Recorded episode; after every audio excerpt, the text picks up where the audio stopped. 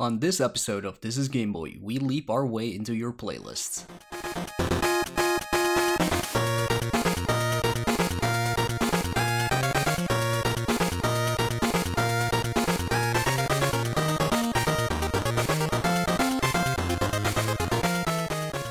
Hello everybody and welcome back to another brand new episode of the This is Game Boy podcast, your number one Game Boy podcast.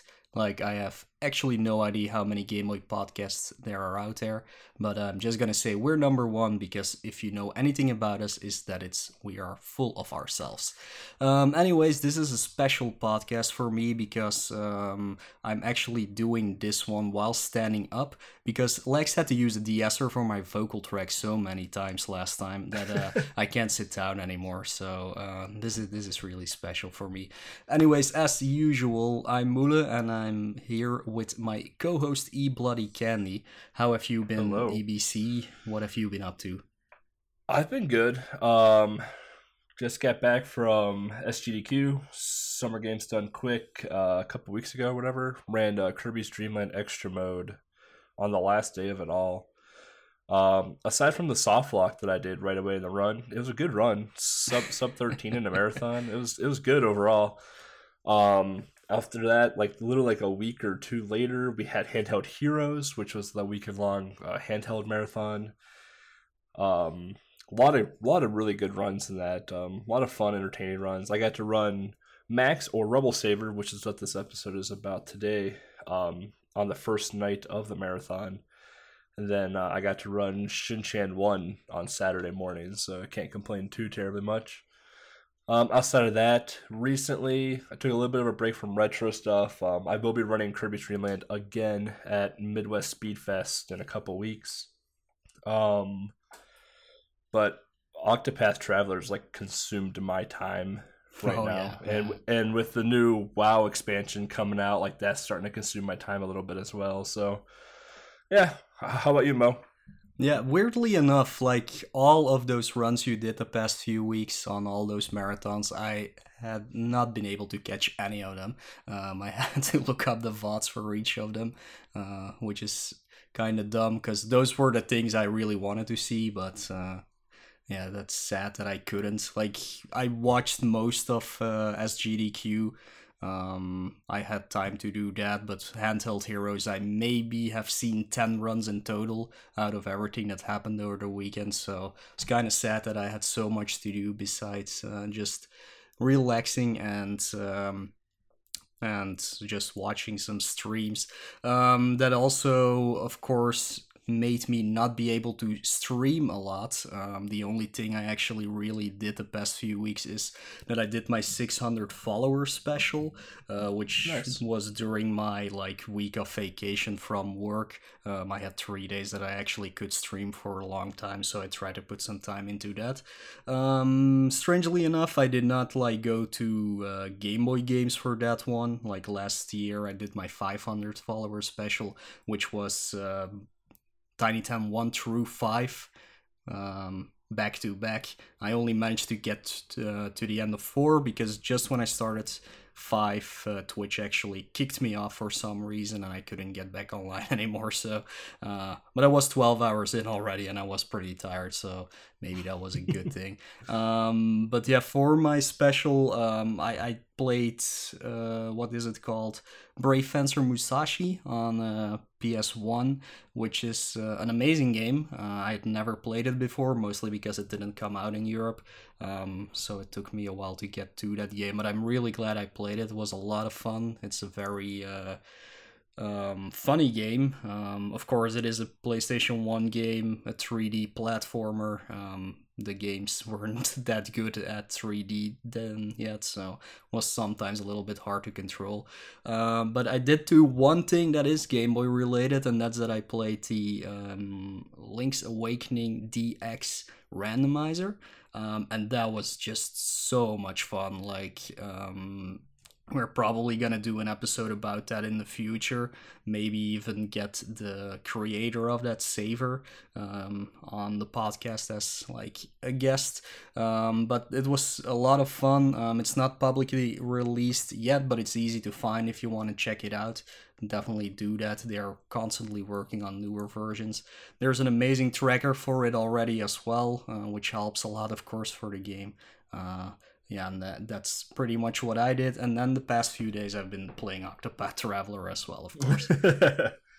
Yeah, I was watching you play LADX Randomizer, and I didn't realize it was Randomizer until you opened up a chest and got, like, the Nightmare Key out of it. And I'm like, the Nightmare Key isn't in that chest. Like, I don't run LADX all that much anymore, but, like, I know where the Nightmare Key is at, and it's not in that chest. So I was very confused at first, and I realized, I'm like, oh, you're playing Randomizer LADX. Okay. Yeah, it's so much fun. It looked fun. Like, the thing is, it's still a little bit underdeveloped, I guess.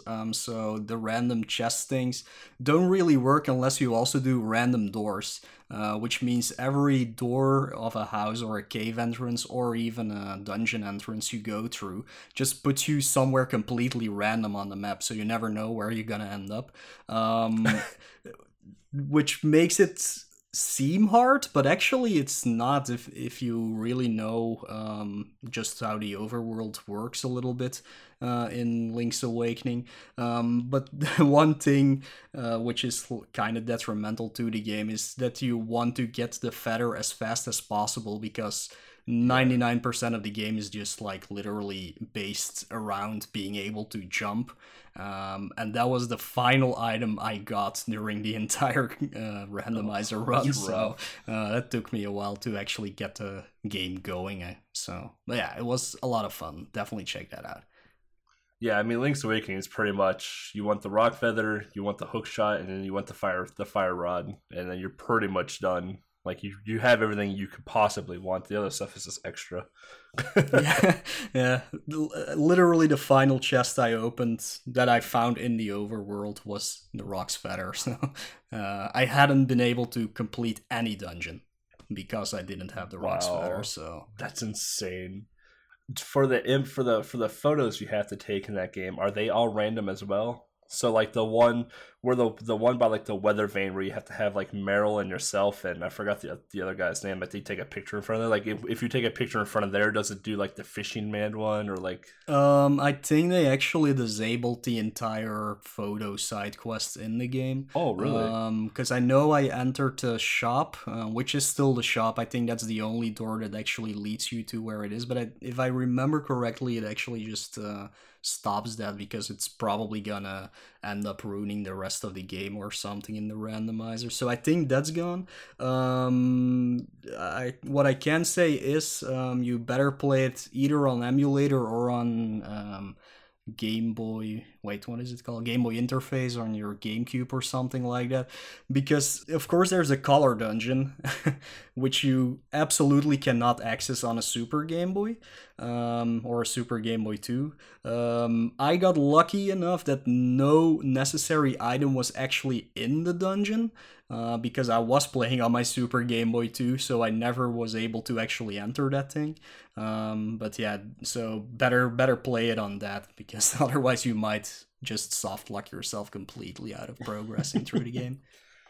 But yeah, no, that whole, like, I'm not a big, like, randomizer person. Like, I kind of, like, scoff at randomizers quite a bit, but that randomizer actually looked enjoyable, because I do like Link's Awakening quite a bit. So yeah, that's the only one I've ever played besides the pretty vanilla Link to the Past one, which just randomizes the chests.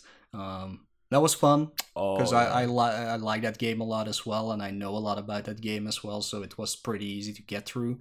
But this one, Link's Awakening, is one of my top 3 Game Boy games of all time, so I know it pretty much by heart, and it was really fun to get through. It only took me 8 hours, which is pretty much my time it takes me to casually 100% the game anyway, so it wasn't like much more effort than that, for me at least. Yeah, it's actually not too bad at all. Yeah, I was surprised that it went so well, besides the rock feather, of course, but hey, Once I got that, the only thing I had left to do is literally do all the dungeons one after another, so I knew where they all were, so it was easy to get through those. Well, cool. So, when we come back, let's dive into Rebel Saver 2, aka Max, and we'll talk about why the names are different.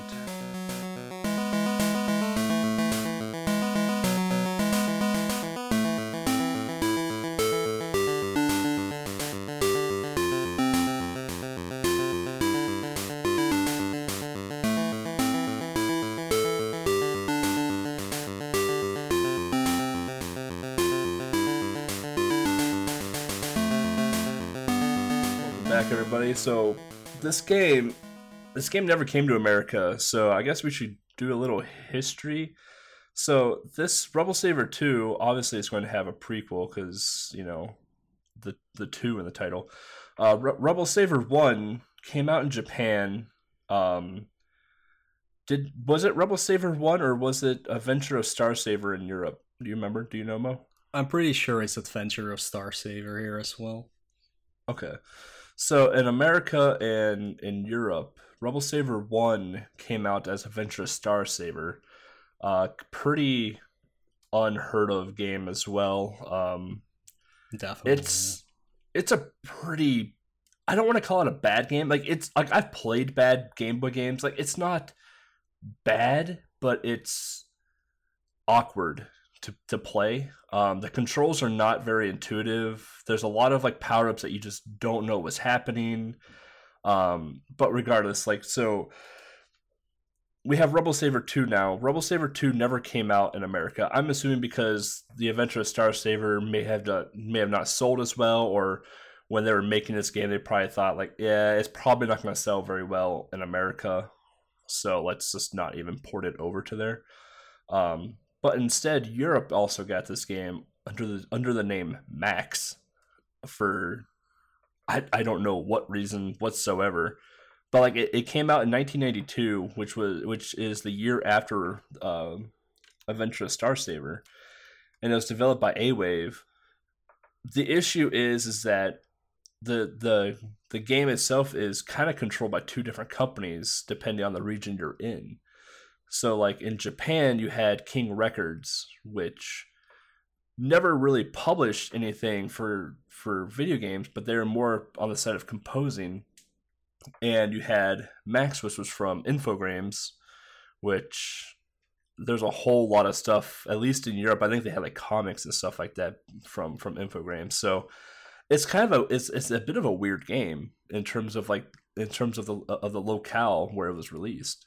Yeah, it's definitely weird because like King Records is really a records company, so it's been around since 1931. It's one of the few companies in Japan that's actually not been bought up by another multinational company. They're housed in Tokyo, but yeah, it's weird that they release games, and it's also probably because of that we cannot find any information about the actual composer of the music in, well, either of the games. It's probably just developed by an internal team at King Record Studios, and they never mentioned who actually got around to making the sounds or anything like that. Like, I'm 100% sure Infogrames did not make the music at all, because that's usually by Gonzalez, and he has like a very distinct style that you recognize immediately, so that's definitely not his work.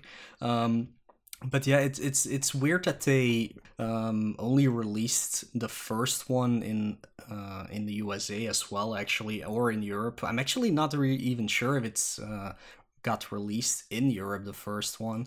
But yeah, for the second one, they kind of did some weird stuff. Calling it Max, for instance, in Europe is something that's also a little bit hard to explain. In the first game, the protagonist's name, according to the manual, is called Kevin. And he's trying to save his sister, which is okay by me, but if you look at the hut in the first game, you actually do see that he's called Max, because that's basically what's in the hut. So they just took the Max name for well, the second game in Europe instead of just calling it Ventures of Star Saver. Where does the Star Saver come from? Nobody really knows that either, because it's not about saving stars at all, at least not the first game. The second one kind of is. But it's just such a weird game, and it's so hard to find any good information about it. Maybe we can find a Japanese manual for both of them. No, none of us could be able to read it anyway, so it's really hard to find a coherent story about this game. I was actually like, I spent a few hours like trying to find just a manual or just like a basic write-up of the game. Like I could not find anything when it came to like the plot or the manual or nothing. So I was like, well, let's hop on eBay, you know, or something to see if I can find like a game with the manual. And I realized that like if you can find the game on eBay, it's like, oh, that's like a $200 game. Yeah, it's well, you can be sure that it didn't sell well at all, because it's also pretty unheard of everywhere. I think our teammate Grandin Hero actually bought a complete inbox copy of that, so he will have a manual. So I'm actually kind of wondering if he has an English manual, or that is just like what I could find, the German translation on the back of the cover. So I don't know where it all got released in Europe. I've never seen it before, like not in the wild, not when I was a child, never. So I did manage to find some stuff about the plot when looking at the actual case of the game. So I could read the back of it, which was in German, and I translated it because I am from Belgium. Our three main languages of this country are Dutch, French, and German, so I kind of have some knowledge about the language, and I'll go into that a little bit later. I'll actually read the German thing for you. I'm gonna piss off so many Germans because I can't really read it, but we'll see how that goes. And then I'll translate it after that, so we'll see about that. I do want to talk a little bit more about Infogrames, because you said they have some comics. It's actually not true. It's a little bit different. Infogrames is a French game company. At least they were called Infogrames until Atari bought them. Now they're just called Atari SA, which I don't know what the SA actually stands for. So yeah, I don't know if you know that, EBC. I have no clue. I don't know. It sounds to me like South Africa, or South America, but that doesn't make sense because, well, France is in Europe. But anyways, Infogrames, they actually wanted to call their company Zebub System, which roughly translates to Dick System in English. But their legal advisors said, yeah, probably best not to do that at all. But most people know Infogrames for, first of all, their logo, which is a cool armadillo. I think it has rainbow colors as well, if I remember correctly. But all the games they ever produced when, back in the 90s, were all based on Franco-Belgian comic books. So they didn't make the comics themselves, they're just based on them. Like you have Tintin, you have Asterix, you have Smurfs, you have Spirou, and many others. And I will dive into that in another light episode later. I'll talk a little bit about those games, because they're not that great or anything, they're just really mediocre platformers usually. But that's something for another episode. Yeah, so I just did a quick look up on SA. It's French, apparently.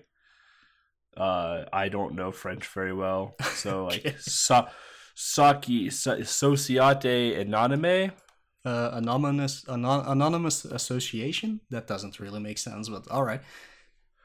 I have no idea. Yeah, I'm not a French speaker. I can barely get my way around German and Swedish, so I can barely speak English. I mean, that's my native tongue, so. I understand that. So yeah, so Infogrames is kind of a cool company, honestly. Like I shudder a bit when I see the armadillo, and I'm like, this game is gonna be, it's not gonna be great. it's not going to be bad. It's just going to be so average that I'm just going to like regret it when I get to the final level type deal. Mm-hmm. But Asterix is actually a pretty decent game though. Yeah, Asterix isn't too bad. Most of their games are pretty decent, but the best thing about them is that they had Gonzalez as a composer who made amazing music for all of those games. So that really put them forward into their game making business. Yeah, most of the music for Infogrames was top notch in my opinion. But I mean, I'll dive into a bit about the King Records here. So King Records is the company that helped publish it in Japan.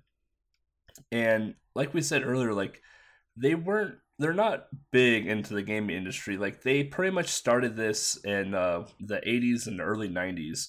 They did a lot of stuff for like the MSX. They did a few things for the Game Boy, but they're still around. Like 2016, they like restructured their entire brand basically. So like, the way King Records was done was like everything was under the King Records label. All their anime films, all of their gaming, music, and everything else regarding to that. Obviously, music. And then as time progressed, like they pretty much stopped doing video game stuff. Pretty much after the surge of the Super Nintendo, Game Boy, Genesis in the early 90s, they kind of dropped off the chart when it came to video game stuff. But they kept producing more anime music and things of that nature, which then broke that company off. So like now there's a sub brand just for anime under King Records. So King Records is still up and running even now. But they were in charge of the music with Rebel Saber 1, and the music in the game. Mo and I were talking about this a little bit earlier behind the scenes. Is that the music in the game isn't great, but it's not bad. It's so average that it's forgettable. It really does not have any components to it that gets stuck in your head, so you would be singing it after you've played the game or anything. It's just really, really slimmed down versions of songs. Yeah, it's... I really like 45-second chiptunes that just go on loop over and over again. And like in your head, you may think, oh God, 8-bit chiptunes, that sounds awful that it gets repeated so much. Like the music's not bad. Like there isn't like a hard cut, like, in some really bad NES games, like after like a 30-second loop, you can hear the hard cut of that clip being done and it just re-looping again. All the music in this game blends very well with each other. It's so basic that you can't hum it, you can't think of it in your head at all. Like it's just so basic that it's forgettable. It's not bad, it's not good, it's very, very average. Yeah, like I played Max just before this recording of the podcast actually, and I have no idea how the music sounds like anymore. I just do not know. I mean, I speed ran the game. I gave the game a base route. I've ran it in a marathon, and I could not tell you how any of the music went at all. Yeah, so like it just all blends together. So yeah, just enjoy the music when you hear it during this episode, I guess. I don't know if it gets stuck in your head. Please let us know if it does. But yeah, I don't know. Like I'll be listening to this podcast myself as a test before like releasing it, and then oh yeah, this song is in the game. But besides that, I wouldn't know. Yeah. Like I know my chat be like, well, we heard this song before, and it's like the title entry of the game. I'm like, you have? I'm like, it all just sounds the same to me. Yeah, pretty much. If I remember correctly, though, a lot of music gets reused during the game, so a lot of levels do have the same exact music and stuff like that. And even the overworld map has the same music as some levels. I think it's something like that. I think there's only like 3 or 4 actual like chiptunes throughout the entire game, but yeah, they're recycled a lot. Yeah, and for such a short game, that's pretty weird actually. But maybe that has something to do that King Records had to just come up with some music on the fly to put in a game or something. I don't know. Maybe I know they had it's similar to Adventure of Star Saver as well, because like again the controls of that game were not bad, but they were very awkward. However, the music composed by the same company it wasn't awful, but it wasn't great to get it. Like it fell right in that gray area again. Like it was different than Max's, but I couldn't tell you what was different about it. That's how average it was. Yeah, maybe there's even songs that got reused throughout the two games that I couldn't tell you. No idea. But outside of the audio, something to note, and we've talked about this in Solar Striker, the previous episode, the box art, like I'm looking at the box art right now between Rebel Saber 2 and Max, and the Max box art it's pretty laughable. Yeah, honestly. It's amazingly horrible, actually. Like, I'm really sad about that box art because some of the European box art is pretty dope, but this one is just like, I don't know. It's like a mixture of a plumber, some guy in a rocket suit, and space invaders. Yeah, it's really weird. Like if people are looking up the actual covers while listening to the podcast. If you look at the Japanese one, you can see your mech suit, you can see that you're probably somewhere on an alien planet fighting some kind of robot snake, but it looks cool. It makes you feel like you're going on an adventure in space. If you look at Max's cover, however, you see his child form. That is, when you're out of the suit, why would you go with that in the first place? He has some kind of laser blaster in his hand that looks like something that cut out of a Star Wars movie. It kind of looks like a toilet. It actually does kind of look like a toilet. Yeah, no, it looks like a toilet. Yeah, and together with the plumbing with the plunger on top. Like for people who haven't played this game yet, you have some kind of suction cup thingy that you can use to latch onto platforms, but here it just looks like he has a plunger on his head. It's really, really weird. Yeah, so to give you guys some context here, like Mo was saying, so the Max cover art for the European version, like the background, think of like the Space Invaders cover for Game Boy, right, NES, yeah, arcade, whatever. You have a very, like, they try to make like a 3D perspective type thing, but it's a flat plane. It's the exact same background as that with a building off in the background. Who knows what that building even is? And then you have Max, who we'll get in more into the gameplay later, has three, I guess, forms we'll call it for right now, and they chose his weakest form as like the main focus of the cover, and he has his blaster gun out, which kind of looks like a toilet. On top of his head, like Mo was saying, there's like a grappling hook that you can do to latch onto platforms. Well, it looks like a bathroom plunger coming off of his head right now.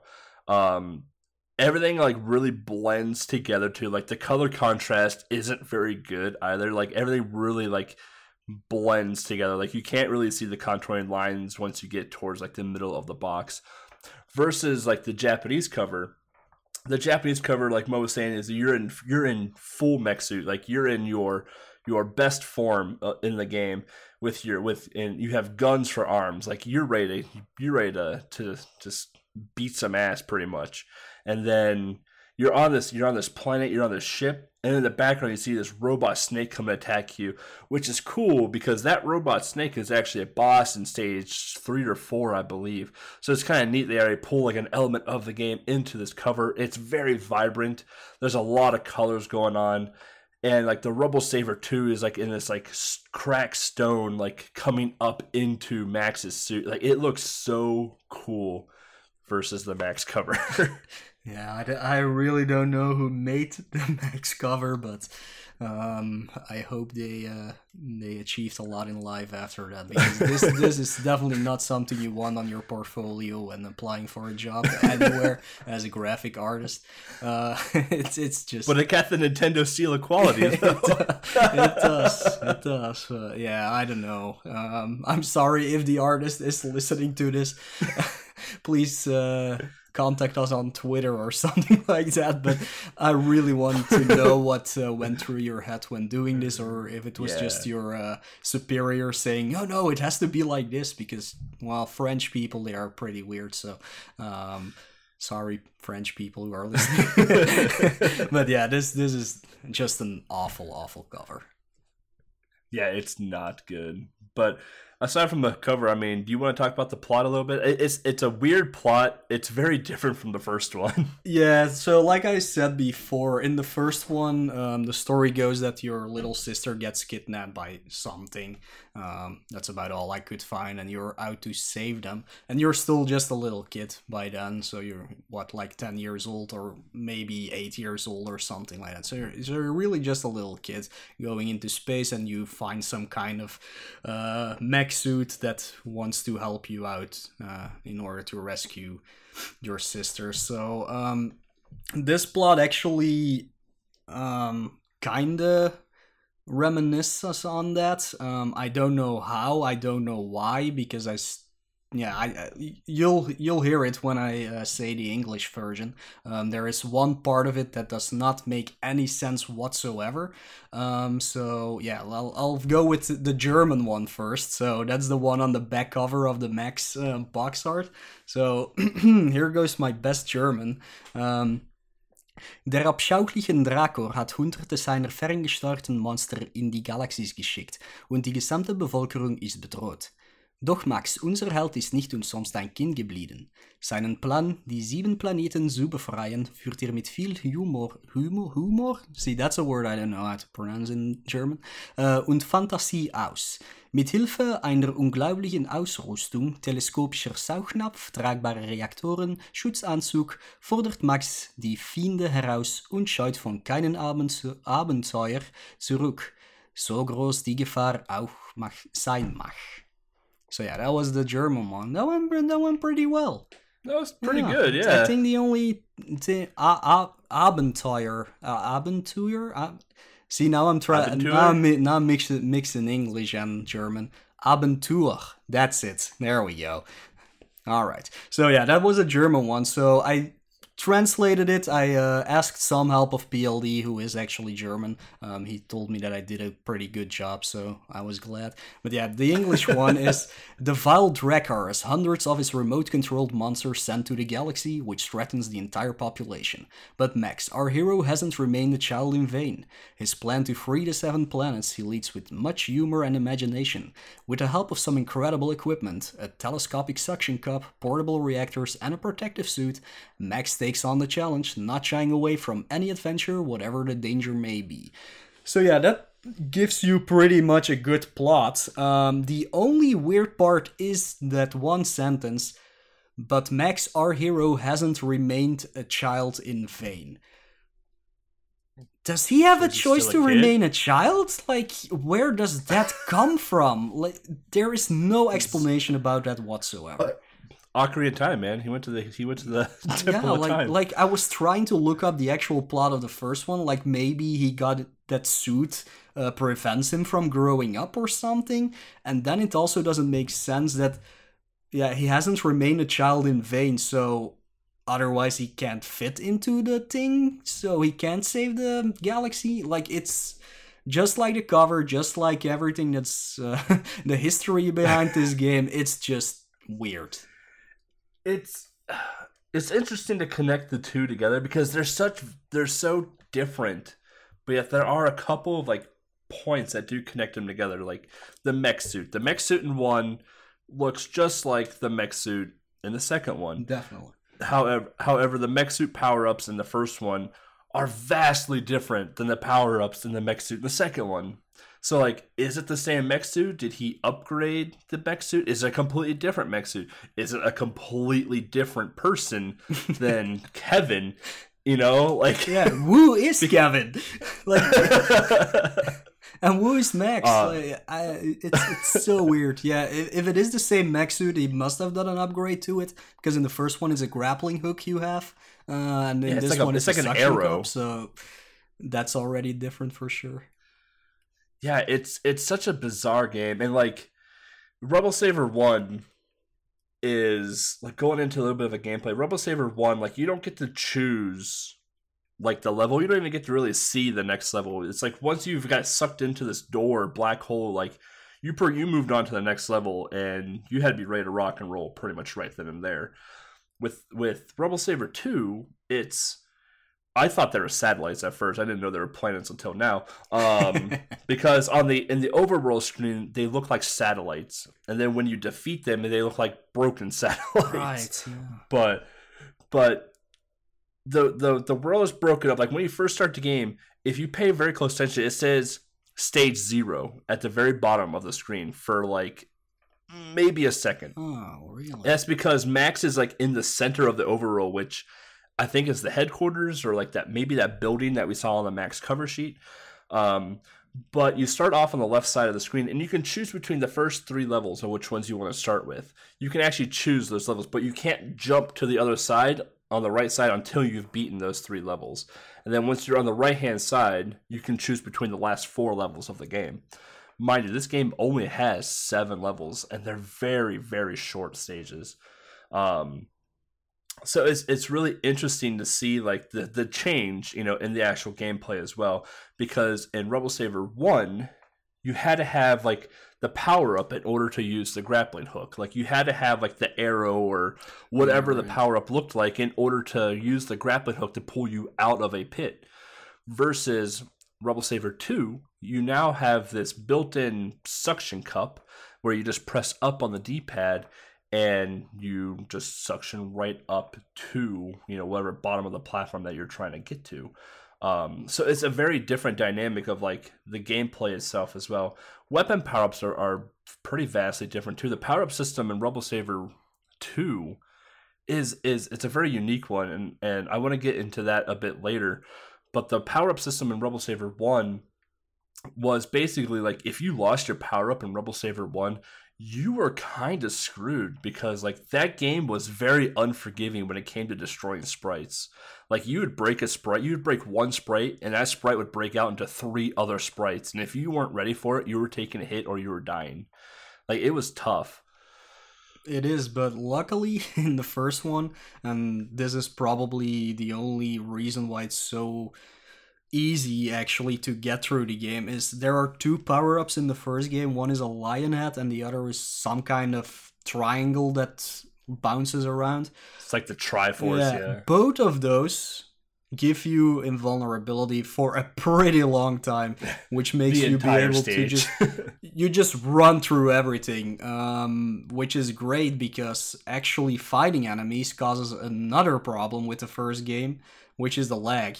If you've ever played a Nintendo 64 game, you know those run at 12 to 24 frames per second. This one probably runs even slower than that.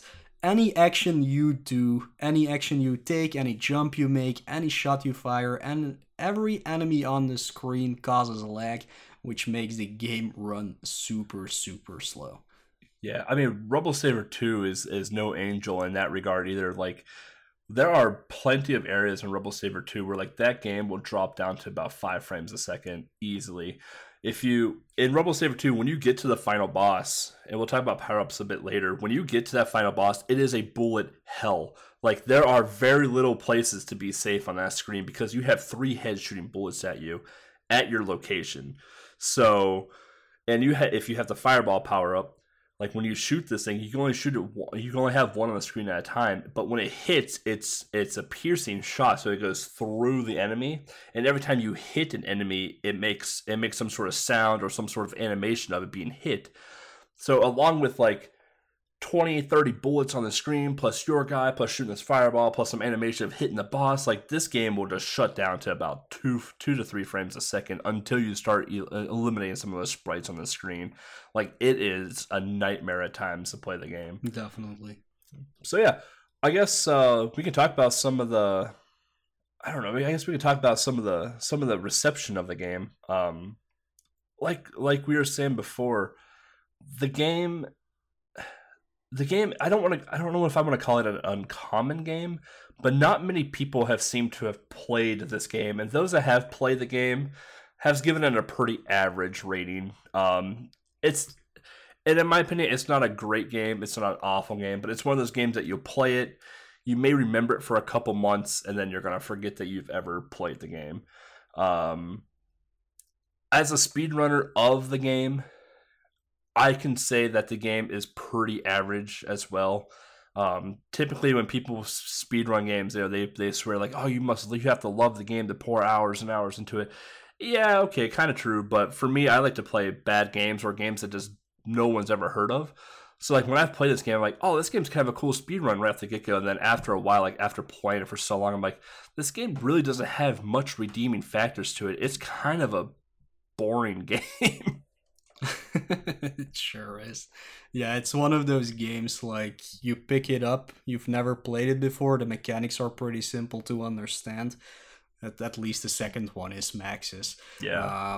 And you play it for half an hour and you finish the game and you're like, well, okay, I've had fun for 30 minutes. Let's move on to a better game. But at least you're not sad that you had to get through the game or anything. It's just something to spend your time on very quickly and just move on. Yeah, and the game is super short. Like, I think I blindly beat the game in 20 minutes. So, yeah. I guess I do want to talk about some more data points between Rebel Savers 1 and 2. I don't know if you noticed this, Mo, but in Stage 1 of Rebel Saver 2, the rabbits on the ground... Yeah. Those rabbits are the same rabbits in the first game as well. So if I played them back to back recently and I didn't even notice. Oh really? So in Rebel Saver 1, like I mentioned earlier, when you break a sprite, there's a chance for them to like explode into like 3 or 4 different sprites. So right away in Stage 1, if you shoot, I think it's like the first enemy or whatever it is, they break out into 3 or 4 rabbits, right, and those rabbit sprites are 100% identical to the Rebel Saver 2 rabbit sprites in Stage 1 and 3. So that is pretty cool, but I'm kind of sad that they went for that enemy and not for the dog from the first one, because the dog was probably awesome. He's the most memorable character in the entire first game.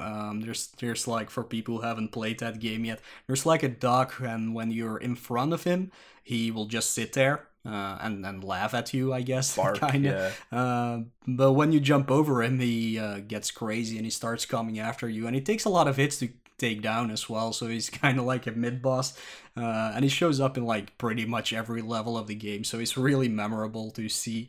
It's sad that they didn't put this guy in the second game, actually. Yeah, the dog was really cool. So in the first stage, if you glitched out the boss in the first stage, you can actually keep the dog on the screen barking at you while you fight the boss. It's pretty humorous. Yeah. Honestly. And this is a cool dog. Like, yeah. You do not expect him to fight you because he's just standing there and you're shooting at him. Doesn't hurt him at all. He's just so a good boy. You just jump over him and then he suddenly just bites you in your ass. And it's a good boy. Then all of a sudden he turns into a bad boy. So yeah, when we come back, Mo and I will give our thoughts, our history of the game.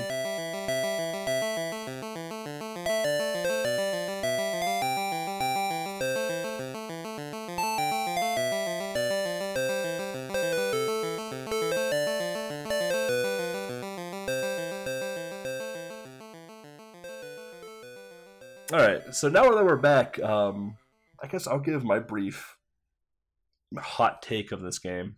I did this game for my system challenge, and I've done my Game Boy challenge for 3 years now. I can't remember how long, and I've always scrolled past Max. I've always scrolled past going like Max. I'm like, what the heck kind of game is that? I honestly thought when I first saw the name, it was a homebrew or a ROM hack of a sort. And I'm like, oh, okay, just kept scrolling down it. And then within the last year, I did some research on Rebel Saver 1, Rebel Saver 2, and realized that Max was the European version of Rebel Saver 2. And I'm like, oh, okay, well, it is a real game. Cool. And then within like the last like 2 months, I was like looking for a game to play for Game Boy Adventure.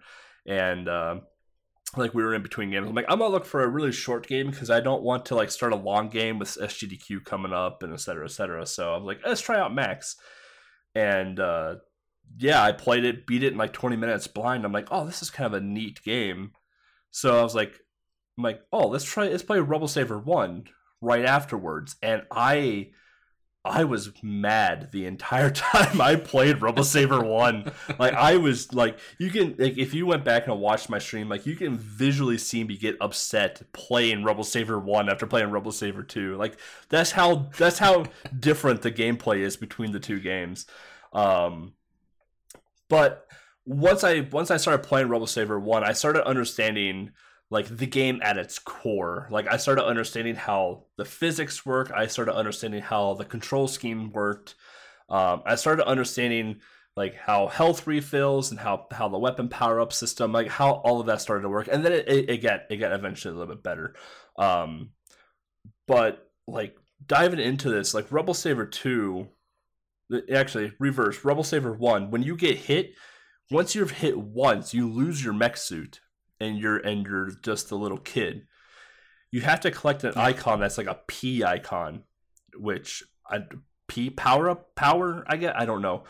It turns into a mech suit, and it takes like a second and a half for this kid to climb into the mech suit and be ready to rock and roll again in Rumble Saber 1. Versus Rumble Saber 2, you have kind of like 3 hit points. You get hit once, you lose your windshield. You get hit twice, you lose your mech suit. You get hit a third time, you turn into an angel and die. In this game, Rumble Saber 2, when you collected a P icon again, they didn't change it, you just get your health back instantly. Like, you don't have to wait for the kid to climb into the mech suit. You don't have to wait for the windshield to come down and bolt onto the mech suit. It's like, as soon as you collect that P, you're ready to go again. And same with the weapon power-up system. I don't remember too very much of the weapon power-up system in Rumble Saber 1. Mo might remember a bit more about it. But in Rumble Saber 2, you have 3... shots. Basically, you start off with what I call the pea shooter, which is you shoot three bullets on the screen at a time in very rapid fire. Then you have this second gun called I call it the alternate shot, where if you shoot once, it could go straight. Your second shot's gonna go to angle. Your third shot's gonna go straight again. Like, you don't shoot; they don't go off at the same time. So you have to understand what bullet's about to come out of your gun next. And then your third power up's like this fireball, which in hindsight may seem like a great power up. But everything already dies in one hit anyway in the game, so the only thing that fireball is really good for is that it goes through walls. But if you collect another weapon, so if you already have the fireball as a weapon upgrade, if you collect another weapon upgrade, you actually downgrade back to the pea shooter, which is kind of a neat concept, honestly. I'm not a fan of that one, but... Really? Yeah. Yeah, I don't like that, really. I always feel like once you got the biggest one, you should stick to that. Or make different icons for the different weapons so you can, like, choose between them. So you can choose what is best for what situation or something like that. But just, like, literally downgrading, I don't think that's a pretty good idea. I guess looking back casually, I kept the fireball the entire time. Like, when I realized that it downgraded me, I got mad. But as a speedrunner of the game, it's pretty nice to be able to downgrade to that pea shooter, because that pea shooter lets us, like, fast kill most of the bosses in the game. Yeah, for sure. That is definitely a difference between Rebel Saver 1 and 2 as well. Most bosses in Rebel Saver 1 actually take quite a while because of their invulnerability frames and stuff like that, or their patterns where you just totally cannot hit them at all. In Rebel Saber 2, you can basically just mash through all the bosses. Yeah, I will say, like what Mo was just saying, Rebel Saber 1 bosses, I would rank them way above the Rebel Saber 2 bosses. Like, the Rebel Saber 1 bosses actually took some thought and a little bit of skill to actually fight them. Mm-hmm. Because you either had to wait for a shield to go down, you had to wait for them to, like, get in a certain position or open up a hatch where they were shooting from, but you have to shoot that hatch as well, so you have to, like, dodge some shots while shooting at them. Like, Rebel Saber 1 bosses actually took a bit of trial to defeat them, versus Rebel Saber 2 is if you have the fireball upgrade, you pretty much just shoot it twice and they're dead. But I mean, what do you do? But the level design in Rebel Saber 2, in my opinion, is way better than the level design in Rebel Saber 1. Yeah, very much so. In Rebel Saver 1, it's usually just really a straightforward plane. You move from left to right. There's not much platforming about it besides jumping over pits. In Rebel Saver 2, you do kind of have to like go up on the screen to a higher level or down on the screen and stuff like that, or even figure out mazes later on. Yeah. So that's definitely a lot better. Yeah. I don't remember. It's like the second or third to last stage in Rebel Saver 1. There's these blinking platforms that you have to jump on. And I didn't notice that they were blinking. Like, I couldn't see the blinking on my CRT. And I'm, like, shooting this thing, jumping around like an idiot. And, like, sometimes magically the door would open. I'm like, oh, okay, that's weird. And then I went back and looked at my stream. And I realized that the platforms were blinking, but not on my CRT. So I was like, oh, that's strange. So I'm like, what if I just moved over? So I was watching my stream while playing Rebel Saver 1 and like jumping on these flashing platforms and things were happening. I'm like, oh, okay, so these things actually happen if you do this, but I just couldn't see it on my CRT, which I actually think that's kind of a neat thing as well. Like, it puts a little bit of a puzzle element into the game as well. Like, you can kind of brute force your way through some of those sections where with the arrow thing that you had in Rebel Saver 1 to swing across the pit. But Rebel Saver 2 really didn't have anything like that. The biggest puzzle, quote unquote puzzle, they had was stage 3, which is the colony stage, where you had to kill every enemy in the screen to open an exit door to move on to the next screen. Versus every other level in the game, you don't have to kill a single enemy. Like, typically in the speedrun, you jump over most of them because when you shoot, you slow down. So. Yeah, speaking about those blinking platforms, that's definitely something that was an issue when I first played the game. They do not only activate when you jump on them, which is also in between quotes, because I still haven't figured out how you actually need to jump on them. I just keep spamming jump until they actually work after a while, so I'm not sure how they work exactly, but there are also some that you have to shoot in order for them to activate, definitely during stage 6 or 7 when you're in that castle and you have to lower the drawbridge and stuff like that. About that stage. But yeah, it's a really weird mechanic, and it definitely put a hinder during my first time playing through the game, because I also had no idea what was going on, and I did see the blinking platform. So yeah, another thing to like take into consideration too is that Rebel Saver 1 and 2, they don't have continues. Once you're dead, you start the whole game over again, which doesn't seem like a big deal. Like, they are for relatively short games, but the difficulty like spike in Rebel Saver 1, especially when you get to the final stage, like, you have to go through a gauntlet of like 3 or 4 bosses, along with other things that are trying to kill you as well. So it's a bit of a run through. Versus Rebel Saver 2, you kind of like pick and choose what levels you want to go to. Like, oh, I'm really bad at this level, maybe I'll do this one first, or I'm really good at this level, maybe I'll do this one first. But a fun thing about the game is that Rebel Saver 1, if you don't have the little arrow power up guy to grab a hold of the platform and you fall into a pit, I believe you just straight up die in Rebel Saver 1. Right. In Rebel Saver 2, you have a thing, I think they call them portable reactors. I call them the thrusters. Where if you fall into a pit in Rebel Saver 2, you don't necessarily die. You like activate this jetpack that you can like rocket yourself out of a pit, and you're fine, you're safe, nothing bad happens, unless you are out of reactors. If you're out of thrusters or reactors, whatever you want to call them, and you fall into a pit, you're dead. But the only part that really comes into play is the final stage. We have to like pretty much suction cup all the way across it, or have like 4 or 5 reactors to get across it without problem. But other than that, like, pits are usually not a huge issue in Rebel Saver 2. But there is some platforming that is actually pretty fun to navigate through. Stage 4, I think it is, whatever the quote-unquote ocean stage is, where you have like squids and stuff coming at you, and birds, oddly enough.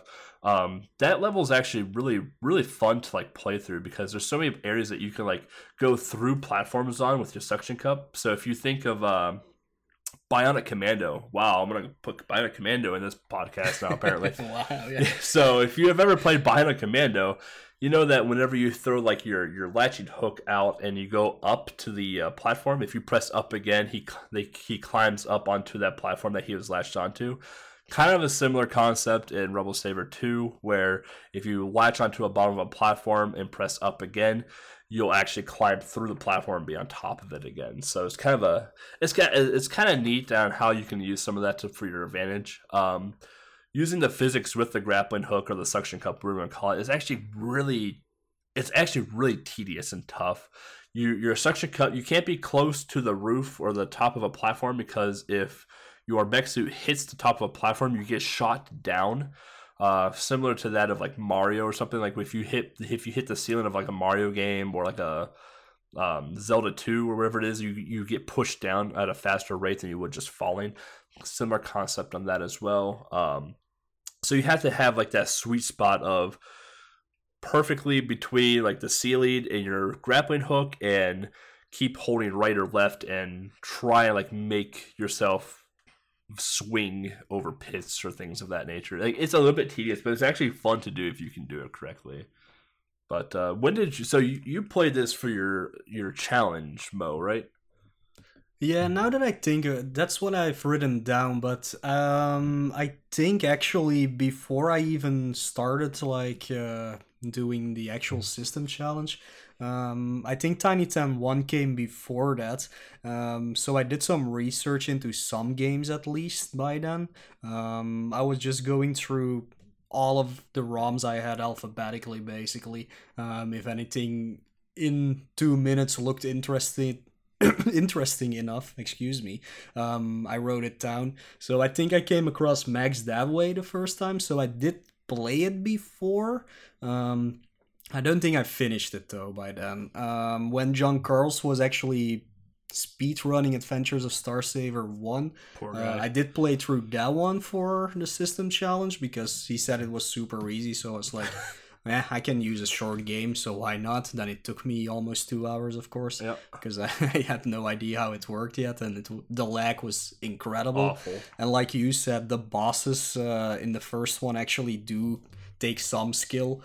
The first time you come across them, some of them are really hard to dodge. The ones that come to mind are the monkey. I don't know which level that is, but he has a weird pattern that you have to get used to be able to shoot him. And then there's the octopus, which you have to shoot both tentacles off. Which was that the one that like made the stream like black, and you had to like kind of the pitch black. That one was hard. Yeah. It's a really hard one, and also I thought I always soft-locked the game there because I was shooting him, so one of his tentacles stopped, I guess, and I couldn't hit him anymore, and I could not figure out that you actually had to try and lure him to the left side so you could actually go to the right side and shoot his other arm. So I really thought I soft-locked the game every time there. Luckily, I had enough life, so I figured it out before I game overed. So that was good. That's the one good thing about Rebel Saber 1, I guess. It's easy to get extra lives as long as you have the suit still on. If you pick up another P, you get an extra life. So you max out on your lives pretty much after stage 4 already, so that's not really a problem. But yeah, that was fun.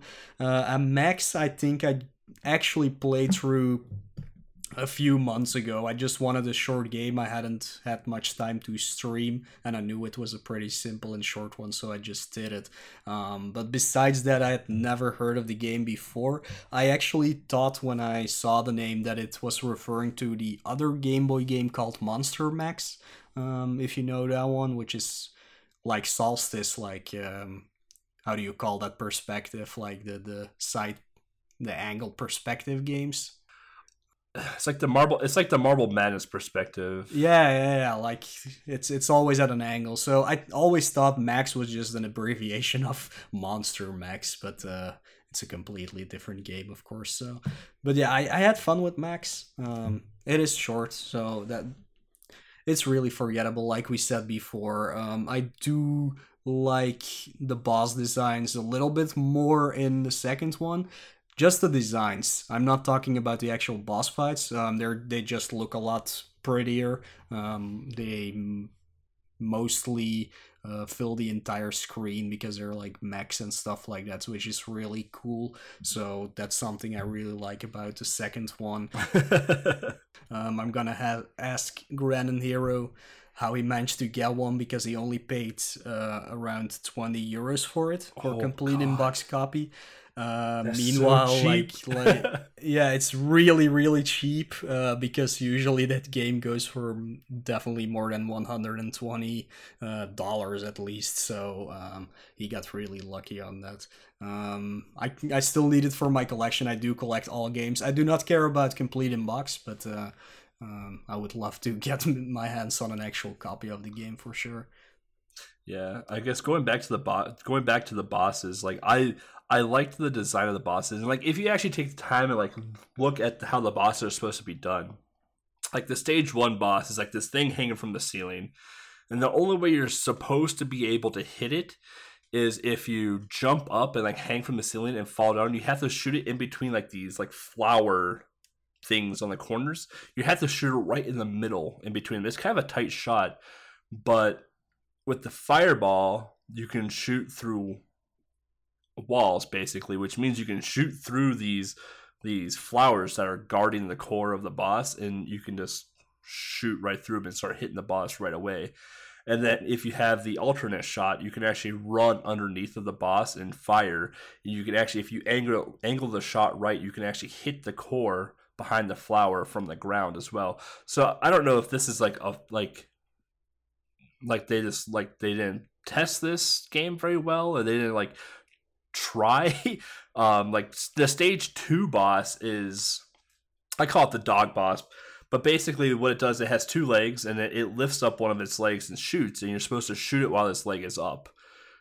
Again, if you have the fireball power up, you can shoot through the leg and hit the boss.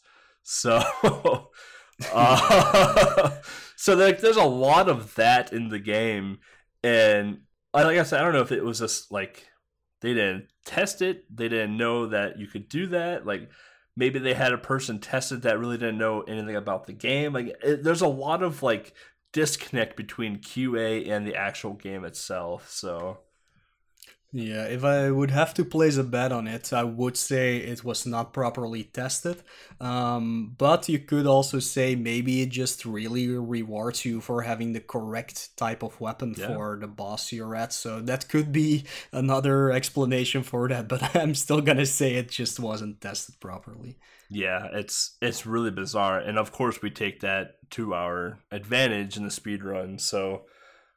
Reiterate, speedrunning is not a focus of this podcast by any means. Bo and I dabble in it, but I wouldn't consider ourselves the quote-unquote full-time speedrunners. We just like to play Game Boy games.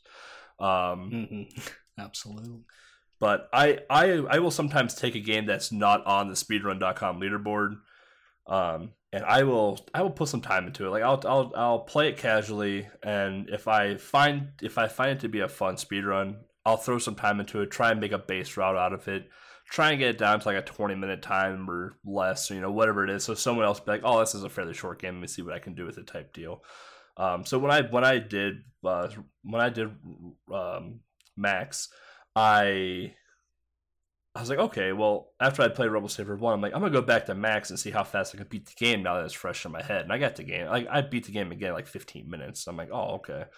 So like I just kept throwing some more and more time into it, started to understand more and more about like the power ups, how the movement, et cetera, et cetera. And I think I got the game down to like an 11-minute time basically, and rewind a little bit. I ran out of Handheld Heroes, and Wolf Merrick and Atraz have expressed interest in the game after watching me run at the marathon, and within 3-4 days after the marathon was over. Wolfmerk posted a sub 10 time in the game. Like he posted like a 9:30 something, and then today Atraz posted like a 9:20 something in his run. So it's really fun to see like people take what you've researched and just like push it, you know, more than you could ever thought possible. Like I personally only thought that sub 11 was possible. Then I got the sub 11 right before the marathon, and I was like, yep, maybe a 10:30, and that's about it. like seeing Wolf Merrick and Atros run the game now, like a sub-9 in the game is super possible with all the stuff that we've found. So kudos to those guys. Atros, I think, is right now the current world record holder, but I can definitely see Wolf Merrick trying to take that title back. So yeah, that's always fun to see, and that's one of my intentions, like I've said before as well, like when we're doing Tiny 10 and stuff like that, it's not just for us for speedrunning games. We just try and set a route for like lesser known games so that other people who are actually willing to put time and effort into anything can actually achieve something great with the games. And yeah, I've lost, what, 15 world records already because I just was the first one who did the game. Yep. I just got a great route to start from, and other people took it from there, and that's always super cool to see. And I think Other Blues, he has shown some interest in this game in the past during their episodes. He mentioned them a few times before, so maybe hearing about this again, because he was looking forward to this episode, he said. Maybe hearing about this, he'll actually dive into the game sometime. Yeah, I would love to see Author Blues and John Carles dive into this game. But John, like, I would like to see what he would do with the game. After running, Adventure Star Saver, like, I would really like to see what his opinions are of Rebel Saver 2, aka Max, and see like how fast he could pull a time down, with better controls and a bit more straightforward levels as well. So since he already has experience in the series already, so yeah, and the other one, yeah, who knows? Maybe I'll pick it up soon after hearing this episode. It would be cool. More runners is always good. Be great. We already have 3 on the leaderboard right now, so. Yeah. Keep it growing. I expect 300 plus runners like on the KDL board. Definitely. More than Barbie Game Girl. There's a lot for Barbie Game Girl now. It's fantastic. It's true. I don't know why. I used to be a top 3 runner in that game. And I'm the actual world record holder of that game, but just nobody wants to give it to me. I have tried to recreate your glitch. I have tried. I think I understand how to do it. I just can't do it. I'm not good at tassing. Yeah. I'm not good at tassing, so it's hard. Indeed. It should be picked up by somebody who knows how to tass for sure. For people who don't know what we're talking about, during the last 12-hour challenge, I wanted to do as many Game Boy games as possible that I didn't have a time on. So I did 7 games. One of them was Barbie Game Girl. It were all games that you could like learn in 15 minutes and then just speedrun for 45 minutes and get a decent time, and that was my goal. So I did Barbie. I was on my 4th or 5th try to get a good time, and stuff happened, and I don't know what happened. If you watch my video about it, you can see that I'm completely baffled, but somehow I managed to skip from stage 2 to the final stage, which is like a 5-level skip, and finish the game in 4 minutes and something, instead of like 9 minutes, so that was really cool, but nobody has figured out how to actually do it or what actually happened. So it's always fun to bring up that they don't want to give me world record for that game. Yeah, it's something with your speed and your hitbox. Like it's like a combination of a lot of things that I can trigger stuff, but I can't make it trigger what you did. So yeah, somebody will eventually figure that out. Hopefully. Sure. I have found my fair share of glitches in that game too. Like in the fast food level stage, you can overflow the Y axis and go underneath of the stage, and you can either soft lock or you can hard reset the game. You can do a lot of crazy stuff on that stage. It's insane. Yeah, it's not a well-programmed game, so it's definitely something a lot of people can look into if they're interested in glitches and stuff. There might even be a credit warp from the start of the game, for all we know. Well, I mean, if the start of the game, this is now a Barbie Game Girl podcast, so at the start of the game, like a level 1, if you look to the left, that door on the left-hand side is the exit to level 1. So if someone can figure out how to just walk over that wall, that invisible wall right there, you end level 1 right there. So yeah. See, a lot of potential for that game. Alright, no, let's cut this speedrunning, because as we said before, that is not the main focus of the podcast at all, but we just wanted to dive a little bit into some weird stuff there. But yeah, we're gonna take a short break, and then we'll come back with some listener questions, with some community announcements and stuff like that. So we'll see you guys in a bit.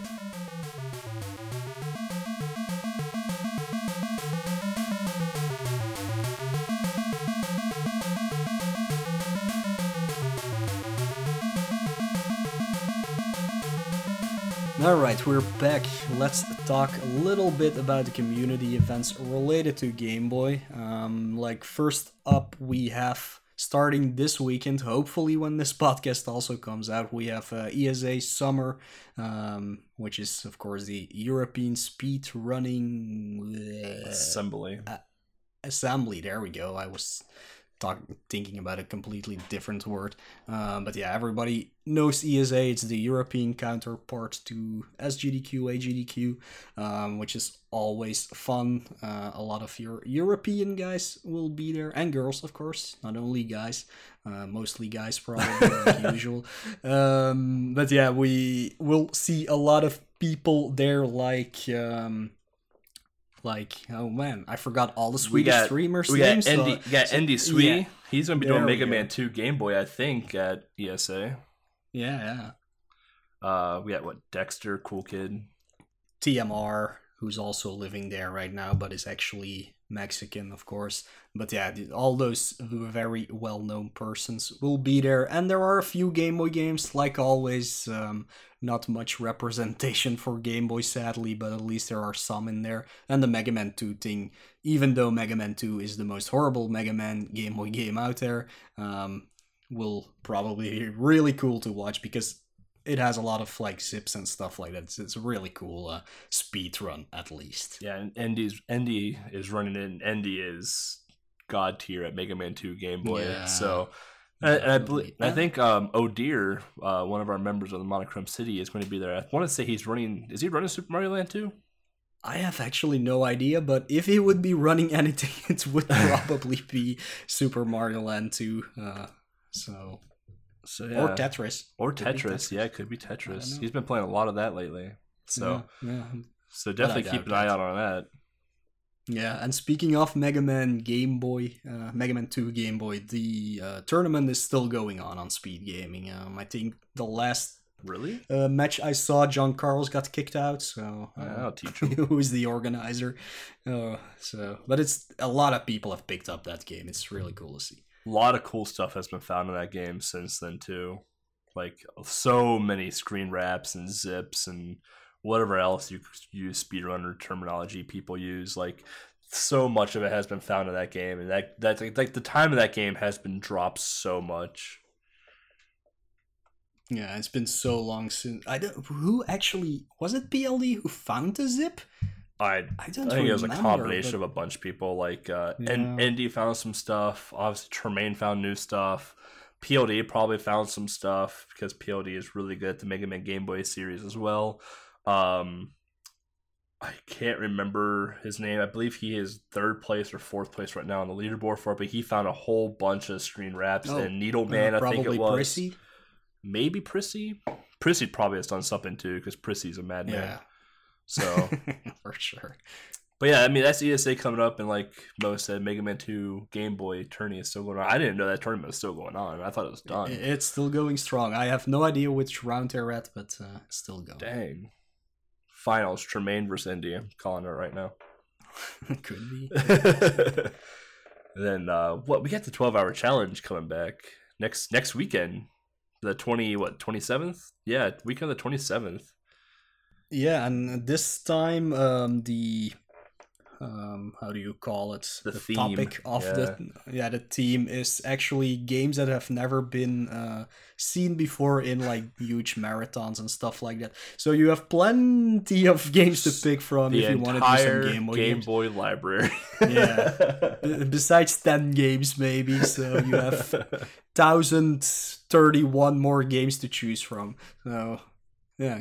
Get on that. You have 12 hours. Or you could do what I did last time, like I said before. Just pick a few of them Try to do as many as possible, get a decent time in them, which is really fun to do. You can always look at my speedrun.com profile and just pick any of those out because most of them are really easy. So yeah, I think for my I initially submitted Least of the Painful, which is an RPG on Steam, as my 12-hour game, but I think I'm going to change it to either Night Quest or Roland's Curse for the Game Boy, so... Alright, yeah. I will not be home, like, every time something good happens, but I was thinking of either doing Tekkyu Fight or get back into all the new stuff from Link's Awakening DX, because that is a game that that game is so good. I did speedrun like 3 years ago, but a lot has changed. Like, I don't even know what a super jump is right now, so... Oh yeah, I was telling you to do that during your randomizer. Yeah, so, yeah, I kind of want to get into that again, but I probably won't be able to make it during the actual weekend, so we'll see. I mean, you can do it kind of whenever you want, so... Yeah, for sure. I mean, I have Slashfinity coming over next weekend, so my 12-hour challenge is going to be pushed a little bit later as well. So for those who don't know who Slashfinity is, he is he's a Super Mario Land 2 runner, and I want to say he helped create the randomizer for Super Mario Land 2, so... He did it, yeah. Yeah. He made it. And then the other big marathon we have coming up is Midwest Speedfest, which if you're an American living in the Midwest, you can definitely attend this speedrunning event. It's only a weekend long, and I forgot the charity that they're supporting. I want to say it's some sort of children's charity. It starts Friday, ends Sunday night, like I want to say like 8 p.m. Central Time, and I'm running Kirby's Dream Land Extra Mode Saturday. What a surprise. Saturday morning.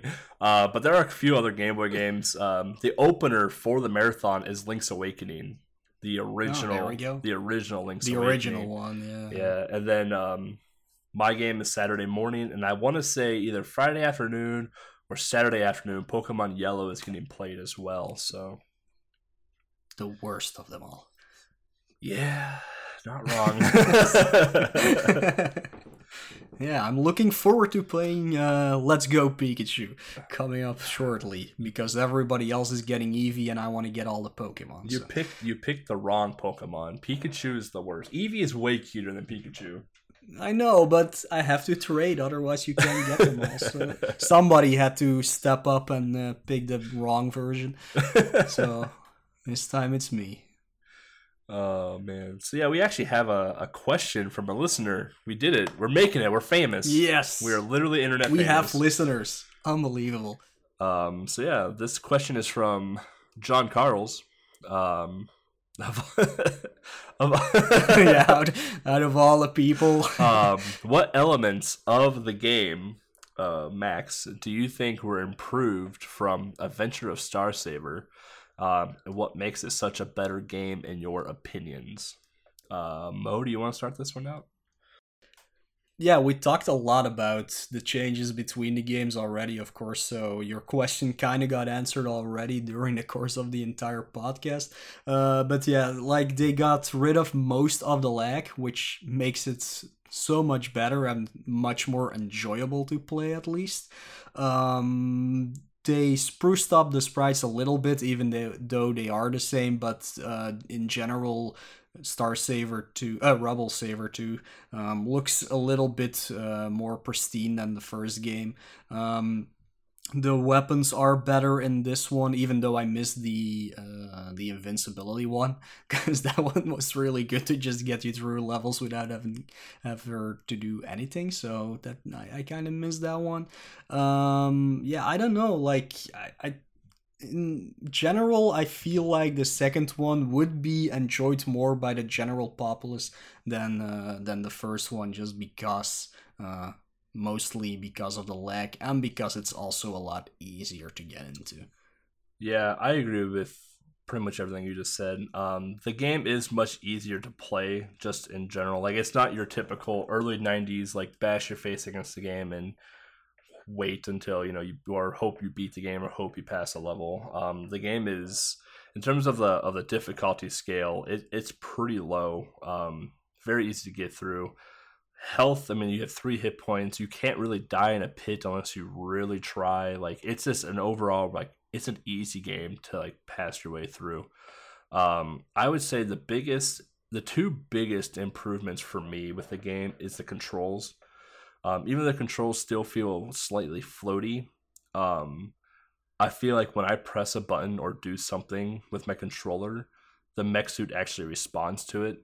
Versus Rebel Saber 1, when I would like press a button or do something, it felt like there was a little bit of a delay when I wanted to do something or shoot or, you know, fall into a pit and use my arrows to get out of it. And the other thing is the health system. I think the health system really is what really put the game in a better state than Rebel Saber 1 for me. I could have lived with the same weapon power-ups. I could have lived with the thruster's been in an arrow again, but the health system in Rebel Saber 1 was pretty much if you get hit twice, you were dead. If you got hit once and found a mech suit, you had to wait like 2 seconds to climb back into this mech suit and get through the level again. And this game is you get hit 3 times, you die. When you hit twice, I guess we didn't talk about that at all. So if you have the fireball upgrade power, if you lose your mech suit completely, your weapon is downgraded to the alternate shot. And you have to get the weapon upgrade again to get your fireball back. So that's kind of it punishes you a bit, but not enough to where it's going to like drastically ruin the game for you. But whenever you collect a health power up, you don't have to wait 2 seconds to climb into a mech suit. Like as soon as you grab a health power up, like you're immediately back in the mech and you're still going right. Like the game isn't interrupted for you. And to me, that's what made the game better. The controls and the health system is what made the game better for me. All right, there you have it, John Carl. So hopefully that's enough for you to actually jump into this game as well for your challenge, your system challenge, or maybe even speedrunning it later on. 12-hour challenge. Give it a go. So yeah, like in our first episode, we do have another prize question for you guys. Sadly, nobody sent in their yellow postcards last time. I don't know what that is about. Very disappointing. It was such an easy question as well. You just could have looked to the manual of Solar's Tracker and you would have found the answer. So let's try something a little bit different this time.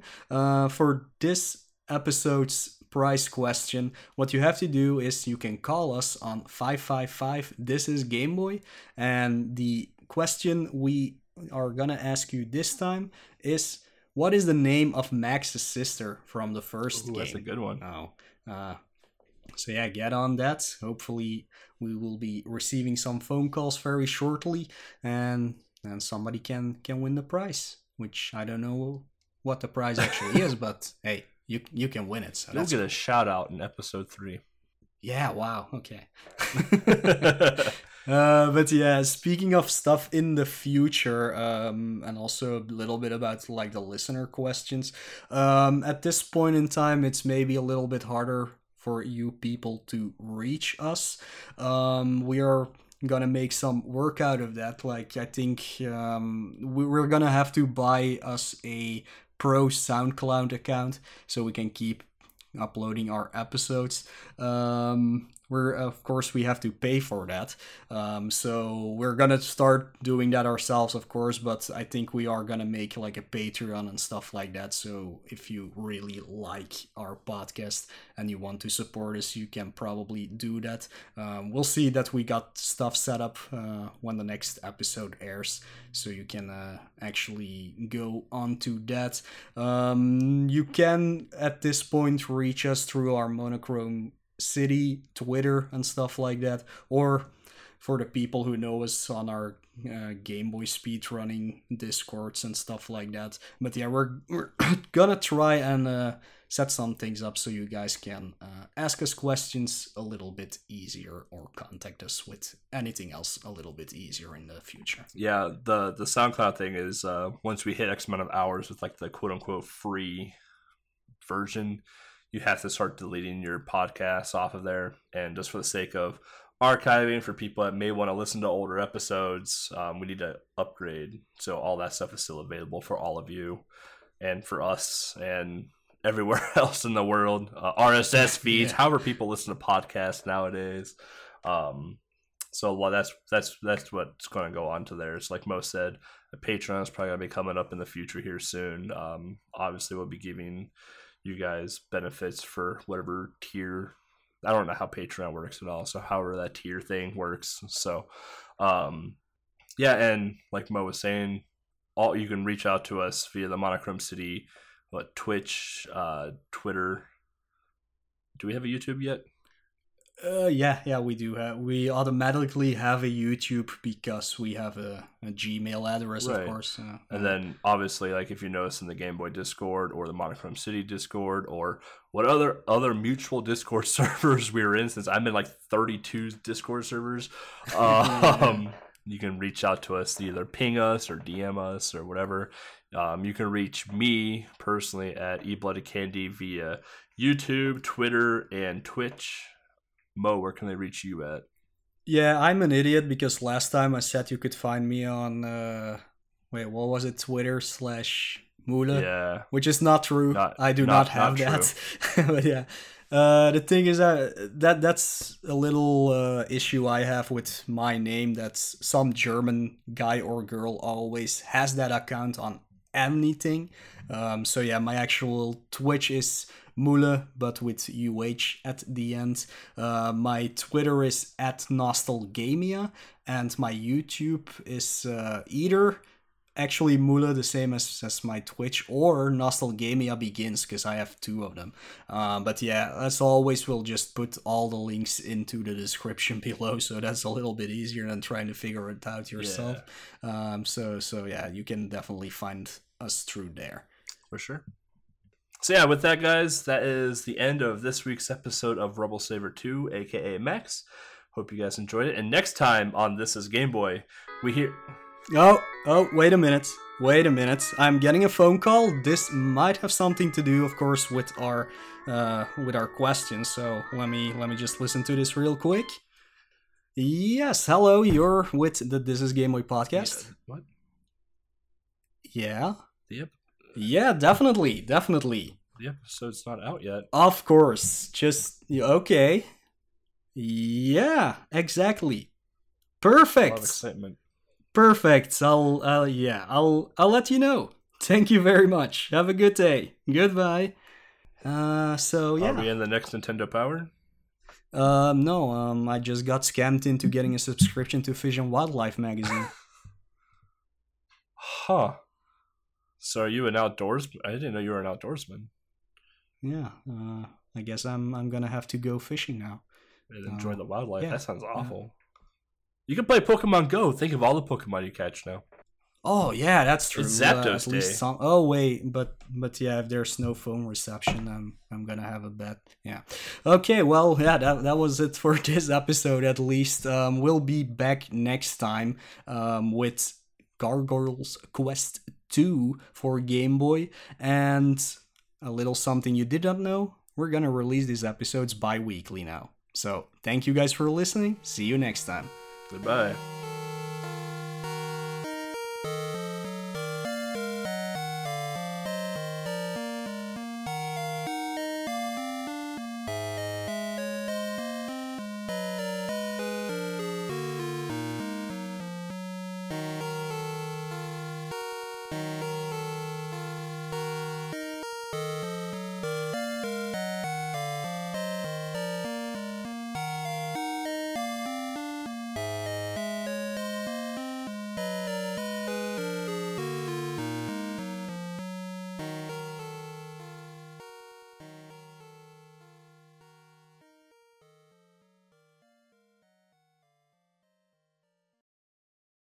Yeah, Woo is Kevin. And Woo is Max.